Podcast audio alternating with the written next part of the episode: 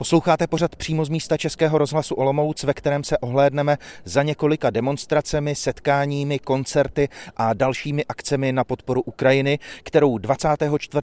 února napadla ruská vojska. Od mikrofonu zdraví Aleš Spurný natáčela také Petra Ševců. A ze všeho nejdřív se vydáme na nádvoří Tereziánské zbrojnice, kde v pondělí 28. února proběhlo setkání studentů a pedagogů Univerzity Palackého. Jsme tu dnes proto, abychom společně projevili zásadní nesouhlas, nesouhlas s megalomanskými mocenskými ambicemi, politickým cynismem, bezostyšnou lží a manipulací s bezohledností k lidským životům. Vladimíre Putine, vaše kroky razantně odmítáme. Přišli jsme také touto formou projevit spoluúčast a soucit s utrpením všech, kteří se ve víru událostí na Ukrajině potkali s bolestí a smrtí. A že my všichni, kteří zde stojíme, v tom jsme s vámi. Stojíme za Ukrajinou.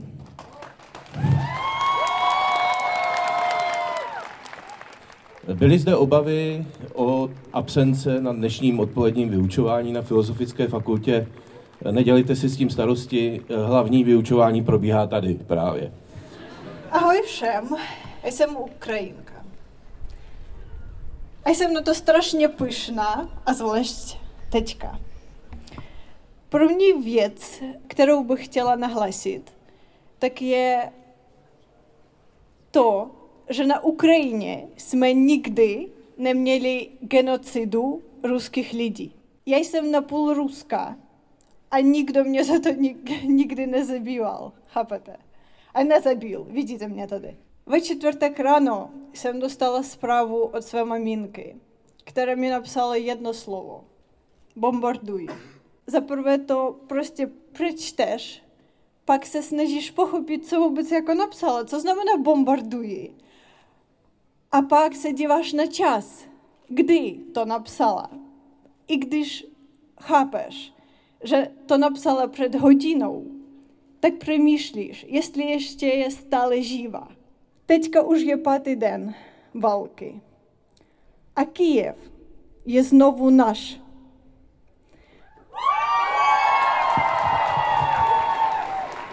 Jsem Ruska. Od čtvrtka se dívám na to, co mě píše Líla, které sedí ve sklepě v Kijevě jej syn již má zapal plic. Včera Natáša z Petrohradu byla již po druhé na Petrohradské policii. Moje sestřenice ve Lvově teďka sbírá humanitární pomoc a připravuje místa, další místa pro, pro uprchlíky. Ano, jsem typická Ruska protože neexistuje Rus, který by neměl ty vazby na Ukrajině. Adéla Dudová z katedry psychologie. psychologie je jako hlavní organizátorka. Z kterého ročníku? Ze třetího. No a jak to probíhalo, ta organizace? Já jsem teda oslovila univerzitu s tím, jestli by to bylo možné provést. Přes víkend se to zorganizovalo. No, bylo to hodně na poslední chvíli, protože já jsem ty lidi oslovovala ještě v pátek večer, jestli by prostě byli ochotní s tím mi pomoct a jsem za to fakt moc ráda, ale obecně prostě pan rektor, pan děkan, všichni jsme vlastně jako zverbovali přes víkend, což je vlastně ještě víc úžasný. Je něco, co tam zazněl nějaký projev, eh, nějaká sentence třeba, která zazněla, která se vás třeba dotkla, nebo jste si řekli, toto je důležité v této chvíli říct? Mně se hlavně líbilo to, že do toho šli ty studenti z Ukrajiny. Já když vidím, jak oni jsou vystresovaní, jak jsou z toho prostě úplně špatní, tak uh, Anička, Anička, která tam vystupovala, tak mi řekla, můj tatínek je teďka ve válce, já se prostě bojím o svoji rodinu, umírají mi blízcí možná a já prostě chci, můj tatínek mi řekl, že mám být s tím gramofonem, že mám prostě říkat všem, který úplně nevíme, co se tam děje, o tom dění, který tam teďka probíhá, o tom, jak my se cítíme, prostě nenechávíme to být, mluvme o tom. Říká Adéla Dudová, organizátorka demonstrace na podporu Ukrajiny na Univerzitě Palackého, která proběhla v pondělí 28. února.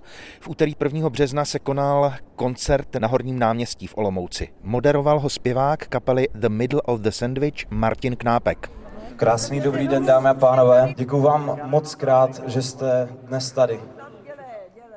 Je to neuvěřitelně důležité, vaše přítomnost tady nemá pouze hodnotu ve smyslu nějaké symboliky, ale může mít mnohem vyšší hodnotu a to takovou, že dnes společně můžeme podpořit Ukrajinu i finančně.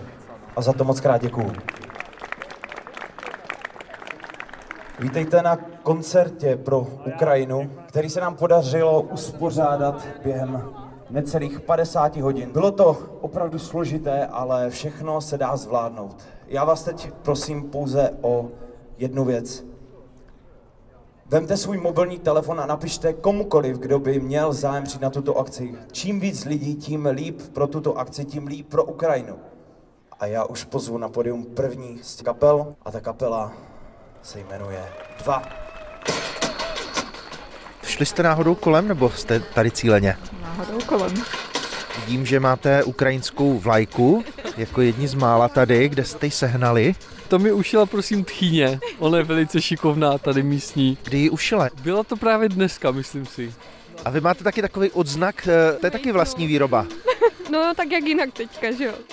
S Jiřím Jirákem, zpěvákem z kapely Nylon Jail, natáčela Petra Ševců. Na Olomouckém horním náměstí právě teď skončil koncert pro Ukrajinu. Už se tady rozebírá pódium. Jaké jsou dojmy? Možná to bude znít trošku zvláštně, ale já mám jakýsi druh radosti, protože jsme splnili cíl, který jsme si dali a to bylo vybírání financí prostřednictvím kultury.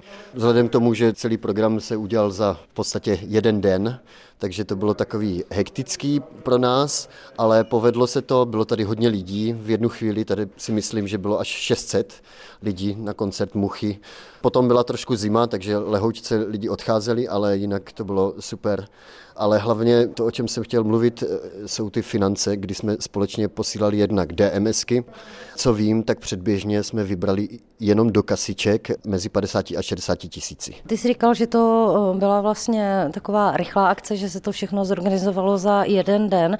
Co byl pro tebe ten nejsilnější impuls vlastně tady tu akci uspořádat? Ten impuls bylo vytvořit nějaký čin, nebýt jenom pozorovatel a vlastně vytvořit něco, co je praktické, nebýt jako jen ten, co se dívá na zprávy a fandit, ale být jako v tom aktivní. Ty máš určitý vztah k Ukrajině. V roce 2014 si tam s Olomouckou kapelou na Jail jel podpořit protestující na ukrajinský Majdan do Kyjeva.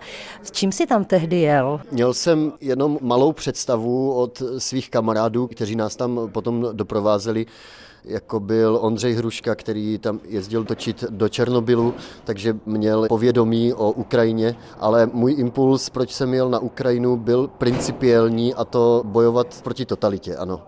Protože ten princip vlastně tam byl stejný už tehdy, jaký dneska je v úplně jiných rozměrech a už v tom roce 2014 se tohle dělo v zárodku, takže já jsem tam jel bránit to, co já osobně mám rád a to je svoboda a demokracie. Změnil se nějakým způsobem postoj tady k tomu národu? Já mám k ním blízko nejen v rámci Ukrajiny, když jsme byli v Kijevě a poznal jsem ty lidi a jsou to příjemní lidi, ale já je mám rád v jejich odvaze. Už tehdy v roce 2014 na Majdanu jsem obdivoval to, jakým způsobem se staví k tomu, za co bojovat a za čím si stát. A vlastně se to potvrzuje i teď tím, jakým způsobem to dělají v téhle válce a v čele se svým prezidentem, který je naprosto neuvěřitelný.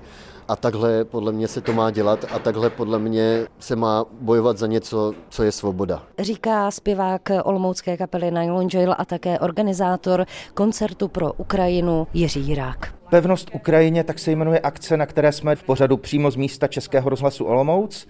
Jsme v přednáškovém sále, do kterého zaznívá i okolní dění, hudba. A teď už se vrhneme na to téma, které tady skutečně máme, a to jsou národní symboly Ukrajiny. Mnoho lidí určitě neví, jak bohatá je Ukrajina na své kulturní dědictví, na tradice, na řemesla, na svoji duchovní kulturu obecně. Tak to bych vám dneska chtěla právě všechno ukázat a říct. Přednáší Radana Mercová, vedoucí sekce ukrajinistiky, katedry slavistiky, Filozofické fakulty Univerzity Palackého. Ona ta Ukrajina je rozdělena skutečně kolem toho Dněpru, tím Kijevem, tak když se podíváte na geografickou mapu Ukrajiny, tak opravdu ta část východní od Kijeva na východ, což je obrovské území, že, tak oni uh, jsou naprosto decimováni propagandou, která tam velmi silně funguje a vždycky tam fungovala. A ten západ eh, žil vlastně trošku svým vlastním životem. Jo? Tam eh, více pro evropským, takže i ty tradice, o kterých jsem vám tady ukazovala, více přísluší tomu západnímu, té západní části. A sama jsem zažila v Kijevě, když jsem byla, mluvila s mladými lidmi, že oni uh, jako um, chtějí směrem k Rusku někteří mladí. Mě to teda samozřejmě strašně udivilo. A Eh, byla jsem překvapená. Ale Jak vypadá dění na ukrajinistice v současné době, na olomoucké ukrajinistice? Neumíte si představit, co se tady všechno děje. Opravdu, my jsme tři členové sekce ukrajinistiky, tři ženy, paní profesorka a tady moje kolegyně, paní doktorka Cholodová. No, řekla bych, že se to roztočilo v obrovských otáčkách, protože samozřejmě soustředují se na nás otázky, kontakty zprostředkováváme, chtějí hlavně studenty do dobrovolnického centra, abychom posílali tlumočit a překládat koordinujeme nebo snažíme se dohodit případně i nějaké ubytování, protože kolegové zcela solidárně nabízejí třeba i nějaké místnosti. Udělali jsme sbírku velmi spontánně hned minulý týden v úterý. Materiální pomoci naplnili jsme jednu učebnu a rovnou jsme to odvezli teda na potřebná místa, takže jsme si sehnali, kde je co nejpotřebnější. Momentálně jsem začala koordinovat pomoc do evakuačních vlaků, kam posílám dobrovolníky z řad našich studentů, aby pomohli v přemýšli s vysvětlováním, jaký je to vlak, co může nabídnout, co poskytne a tak dále. A kdyby mluvili za mě kolegyně, tak by měli ještě dalších asi tak 50 činností, které dělají a já o nich možná ani nevím. S přílivem uprchlíků samozřejmě velmi aktuální otázkou je, jakým způsobem je rozvrstveno ukrajinské školství a jak je možné ho přizpůsobit na systém u nás a možná i trošku naopak. Takže dostávám telefonáty nebo dotazy, abych zpracovala nějakou studii na to, jakým způsobem jsou děti vzdělávány na Ukrajině, zda mají také maturitu, zda mohou dostávat výuční listy, v jakém věku vlastně opouští střední školu. Tam je to trošičku posunuté, takže to je teď momentálně třeba moje dnešní práce, kterou musím připravit pro ministerstvo školství. Co se týká té výuky, tak na tom jsme se shodli dneska, že i díky podpoře vedení Filozofické fakulty můžeme studentům nabídnout tu možnost, že jsou omluveni automaticky ze všech lekcí, ze všech přednášek, pokud vykonávají tu dobrovolnickou činnost. Nebudou nijak postihováni samozřejmě, ba naopak. Studenti, kteří pravidelně překládají a tlumočí v dobrovolnickém centru, dostanou za to na konci semestru zápočet automaticky, protože je to ta nejlepší praxe, něco, co my je nikdy nenaučíme, takže myslím si, že je to velmi spravedlivé zajímavé a pro ně i motivující, že pak jim toho nebude třeba tolik chybět na to dokončení. Nejde jenom o děti, které se budou začlenovat do školní výuky v České republice, ale přichází sem také spousta lidí, kteří budou muset se začlenit do pracovního procesu a tady může nastat nějaká jazyková bariéra. Nějakým způsobem i na tomto se podílí katedra ukrajinistiky, na tom dát nějaké základy češtiny třeba pro cizince. Tady se na tom nepodílí jenom katedra ukrajinistiky, ale řekla bych vlastně skoro celá filozofická fakulta i s její jejími přidruženými společnostmi. Snažíme se, ale samozřejmě koordinováno je to filozofickou fakultou a to je připravit kurzy češtiny jako cizího jazyka se zaměřením na ten obchodní trh, aby byli tedy schopni v krátké době si osvojit základní terminologii a byli schopni žádat o práci a začlenili se, nevíme na jak dlouhou dobu, ale i do toho pracovního procesu.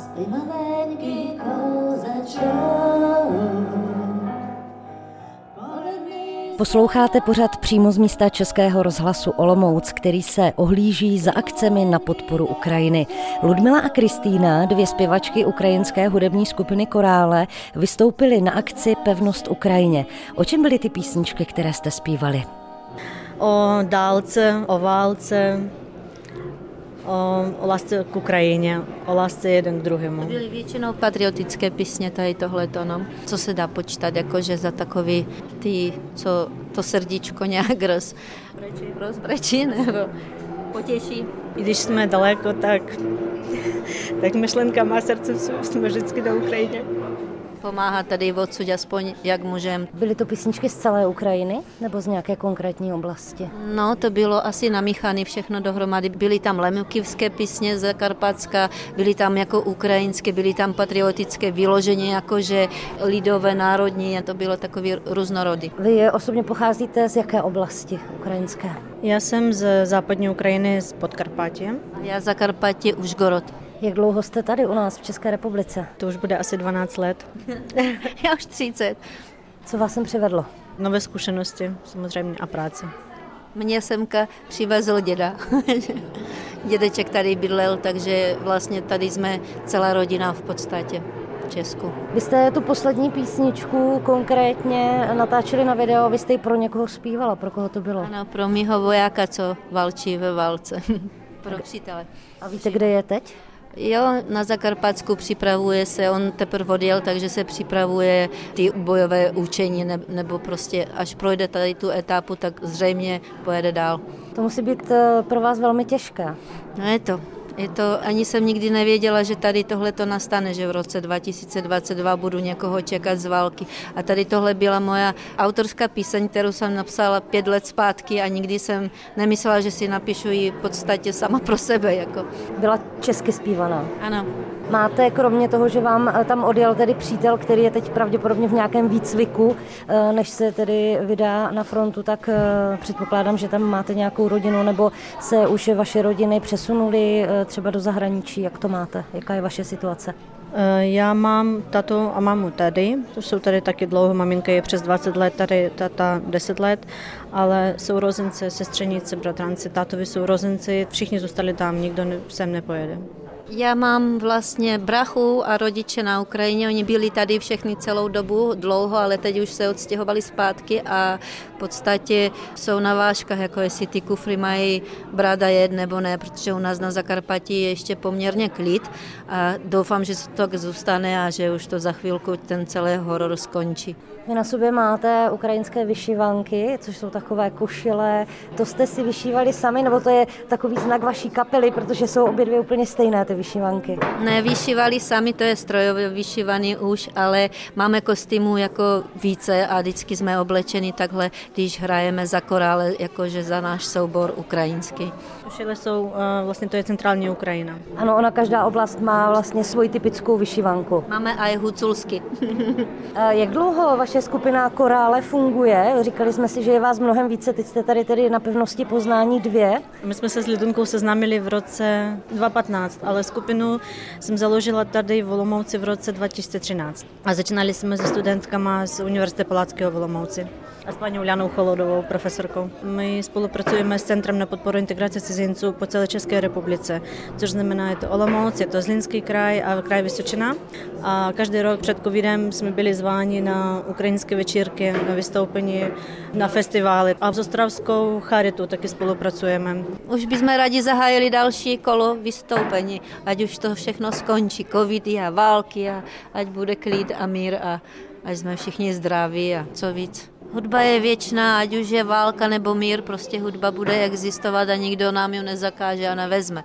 Žádný covid, žádné války a já si myslím, že to je jedna z věcí, která ty lidi spojí a dá dohromady. Říkají v pořadu přímo z místa Českého rozhlasu Olomouc dvě členky ukrajinské hudební skupiny Korále. Součástí benefičního programu Pevnost Ukrajině v pevnosti Poznání Olomouc v muzeu Univerzity Palackého byla také sbírka, na co byla zaměřena a kolik se vybralo. My jsme se rozhodli věnovat výtěžek ze vstupného na sbírku paměti národa pro Ukrajinu.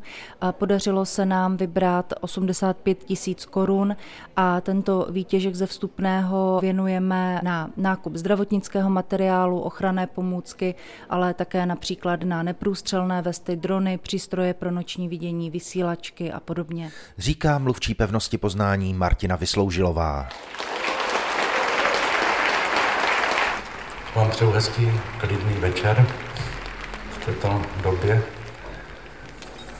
Taky vám děkuji všem, co jste přišli. Posloucháte pořad přímo z místa Českého rozhlasu Olomouc, kde se věnujeme akcím v Olomouci na podporu Ukrajiny. Jednou z těch velkých viditelných byl koncert v Moravském divadle, iniciovaný Karlem Plíhalem, na kterém vystoupili také Xindl X, Jaroslav Samson Lenk, Matěj Plíhal, Mňága Ažďorb, Karel Holas a František Černý z Čechomoru. Jsem přemýšlel, co vám vlastně zahrají, protože jsem nikdy žádný bojovník v písních nebyl, tak jsem projížděl všechny své písničky, která by se nej, nejmí nehodila. Pak jsem to vzdal, tak vám zahrajeme pár písniček, které, když vás teda nevyburcují k něčemu, třeba vás aspoň na chvíli uklidní a pohladí.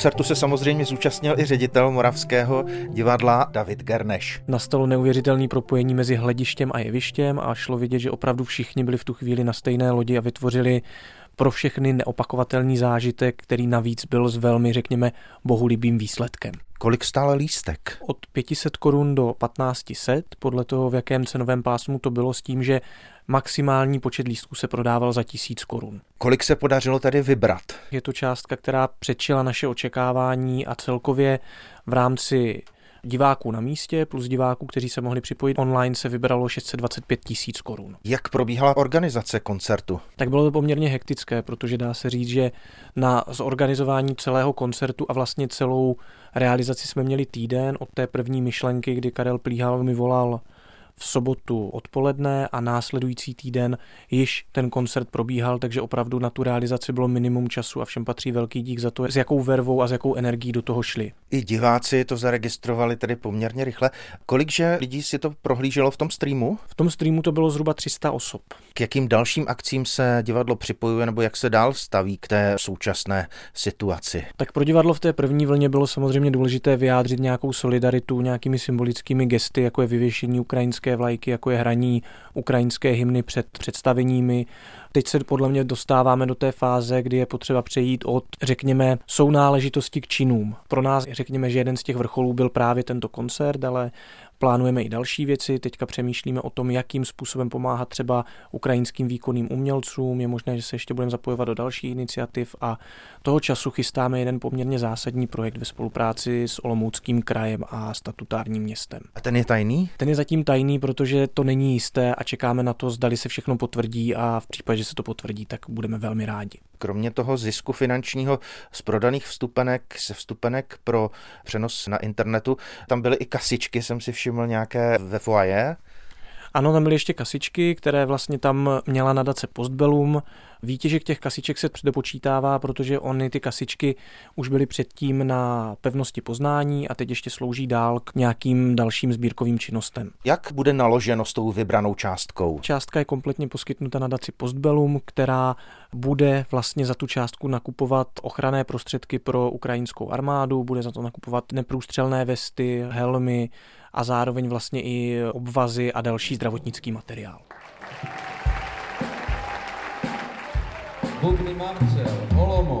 S mikrofonem Českého rozhlasu Olomouc v pořadu přímo z místa se teď ocitáme na Žižkově náměstí na druhé demonstraci, která už se tady koná po týdnu ve čtvrtek 3. března.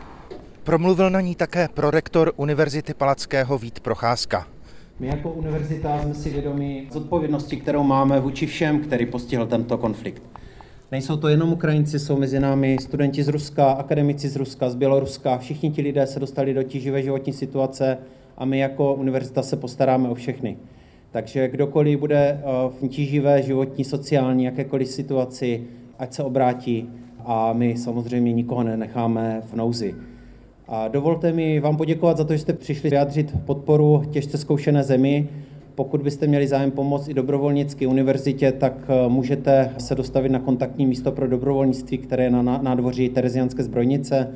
Ještě jednou sláva Ukrajině a děkuji.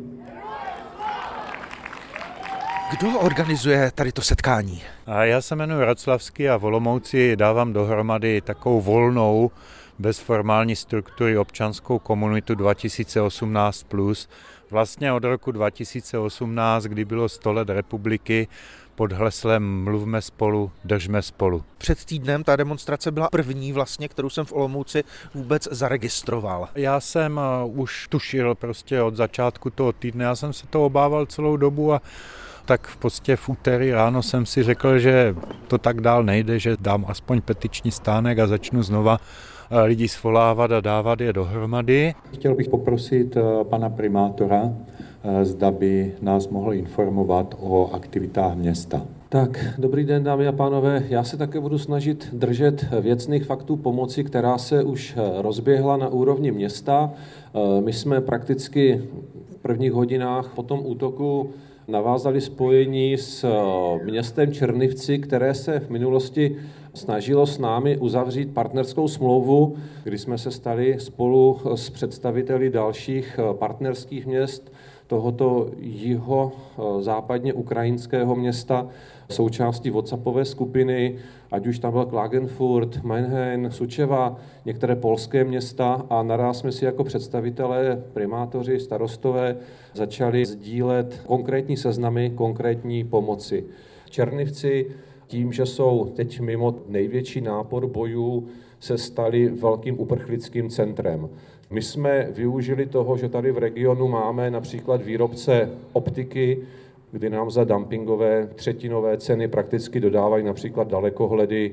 Dovezli jsme s výraznou slevou od českého výrobce termovize, které třeba chybí místním policejním složkám domobraně, protože málo kdo z nás si umí představit, že ukrajinská města jsou vlastně od setmění v úplné tmě. Nesvítí veřejné osvětlení, jsou zatemněné všechny svítící body, lidé mají zákaz vycházení a prakticky jenom vojenské složky, složky civilní obrany, domobrany a policie jsou oprávněny se pohybovat v ulicích. Já mám každý den obrovské slova díků a prozbu od zástupců tohoto města, abych vyřídil poděkování občanům Olomouce, a víru v to, že se vy jako Olomoučáci brzy podíváte na svobodnou Ukrajinu a stejně tak, že Ukrajinci k nám do Olomouce nebudou přijíždět jako vojenští uprchlíci, ale jako turisté. Takže Slyšeli jsme slova primátora města Olomouce Miroslava Žbánka.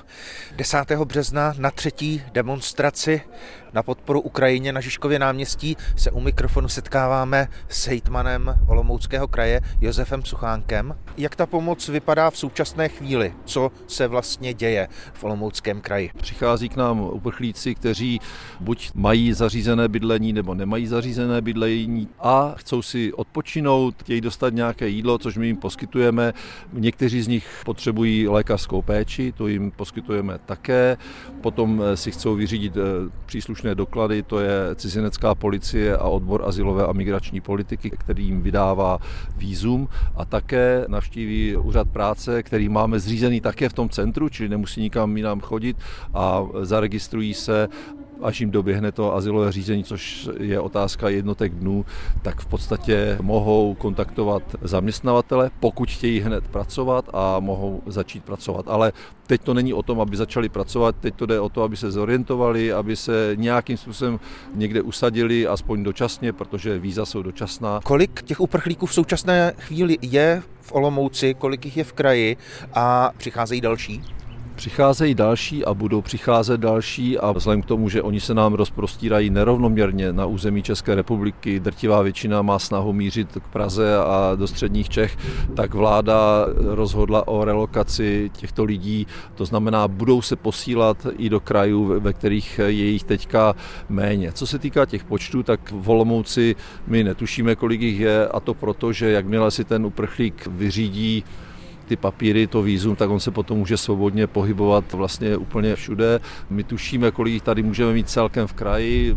Teď se můžeme bavit o nějakých 8 tisících, ale i tito lidé se mohou pohybovat volně po celém Česku a teď dokonce po včerejším rozhodnutí vlády se budou moct volně s naším vízem pohybovat i po celé Evropě. Máte představu, jak ta pomoc bude pokračovat dál? Samozřejmě, že to bude záležet na délce trvání té hrůzy na Ukrajině a ruské agresi té válce. Pokud skončí brzo, tak to bude trvat kratší dobu, ale my se teď připravujeme na to, že to může být prostě hodně dlouho, může to být prostě i rok, ale jak to bude pokračovat dál, budeme hledat kapacity, zejména ty ubytovací, což bude teďka klíčová pomoc a budeme si přát, aby se třeba ti ukrajinští uprchlíci vlastně zapojili třeba i do těch pracovních procesů, aby pomohli zase té ekonomice, aby se nám to trošku jakoby vracelo. Slovy hejtmana Olomouckého kraje končí pořad přímo z místa, ve kterém jsme se v sestřihu krátce ohlédli za některými akcemi konanými v Olomouci na podporu Ukrajiny. Více v dalším vysílání a na webu Českého rozhlasu Olomouc. I za spoluautorku pořadu Petru Ševců zdraví a naslyšenou se těší Aleš Spurný.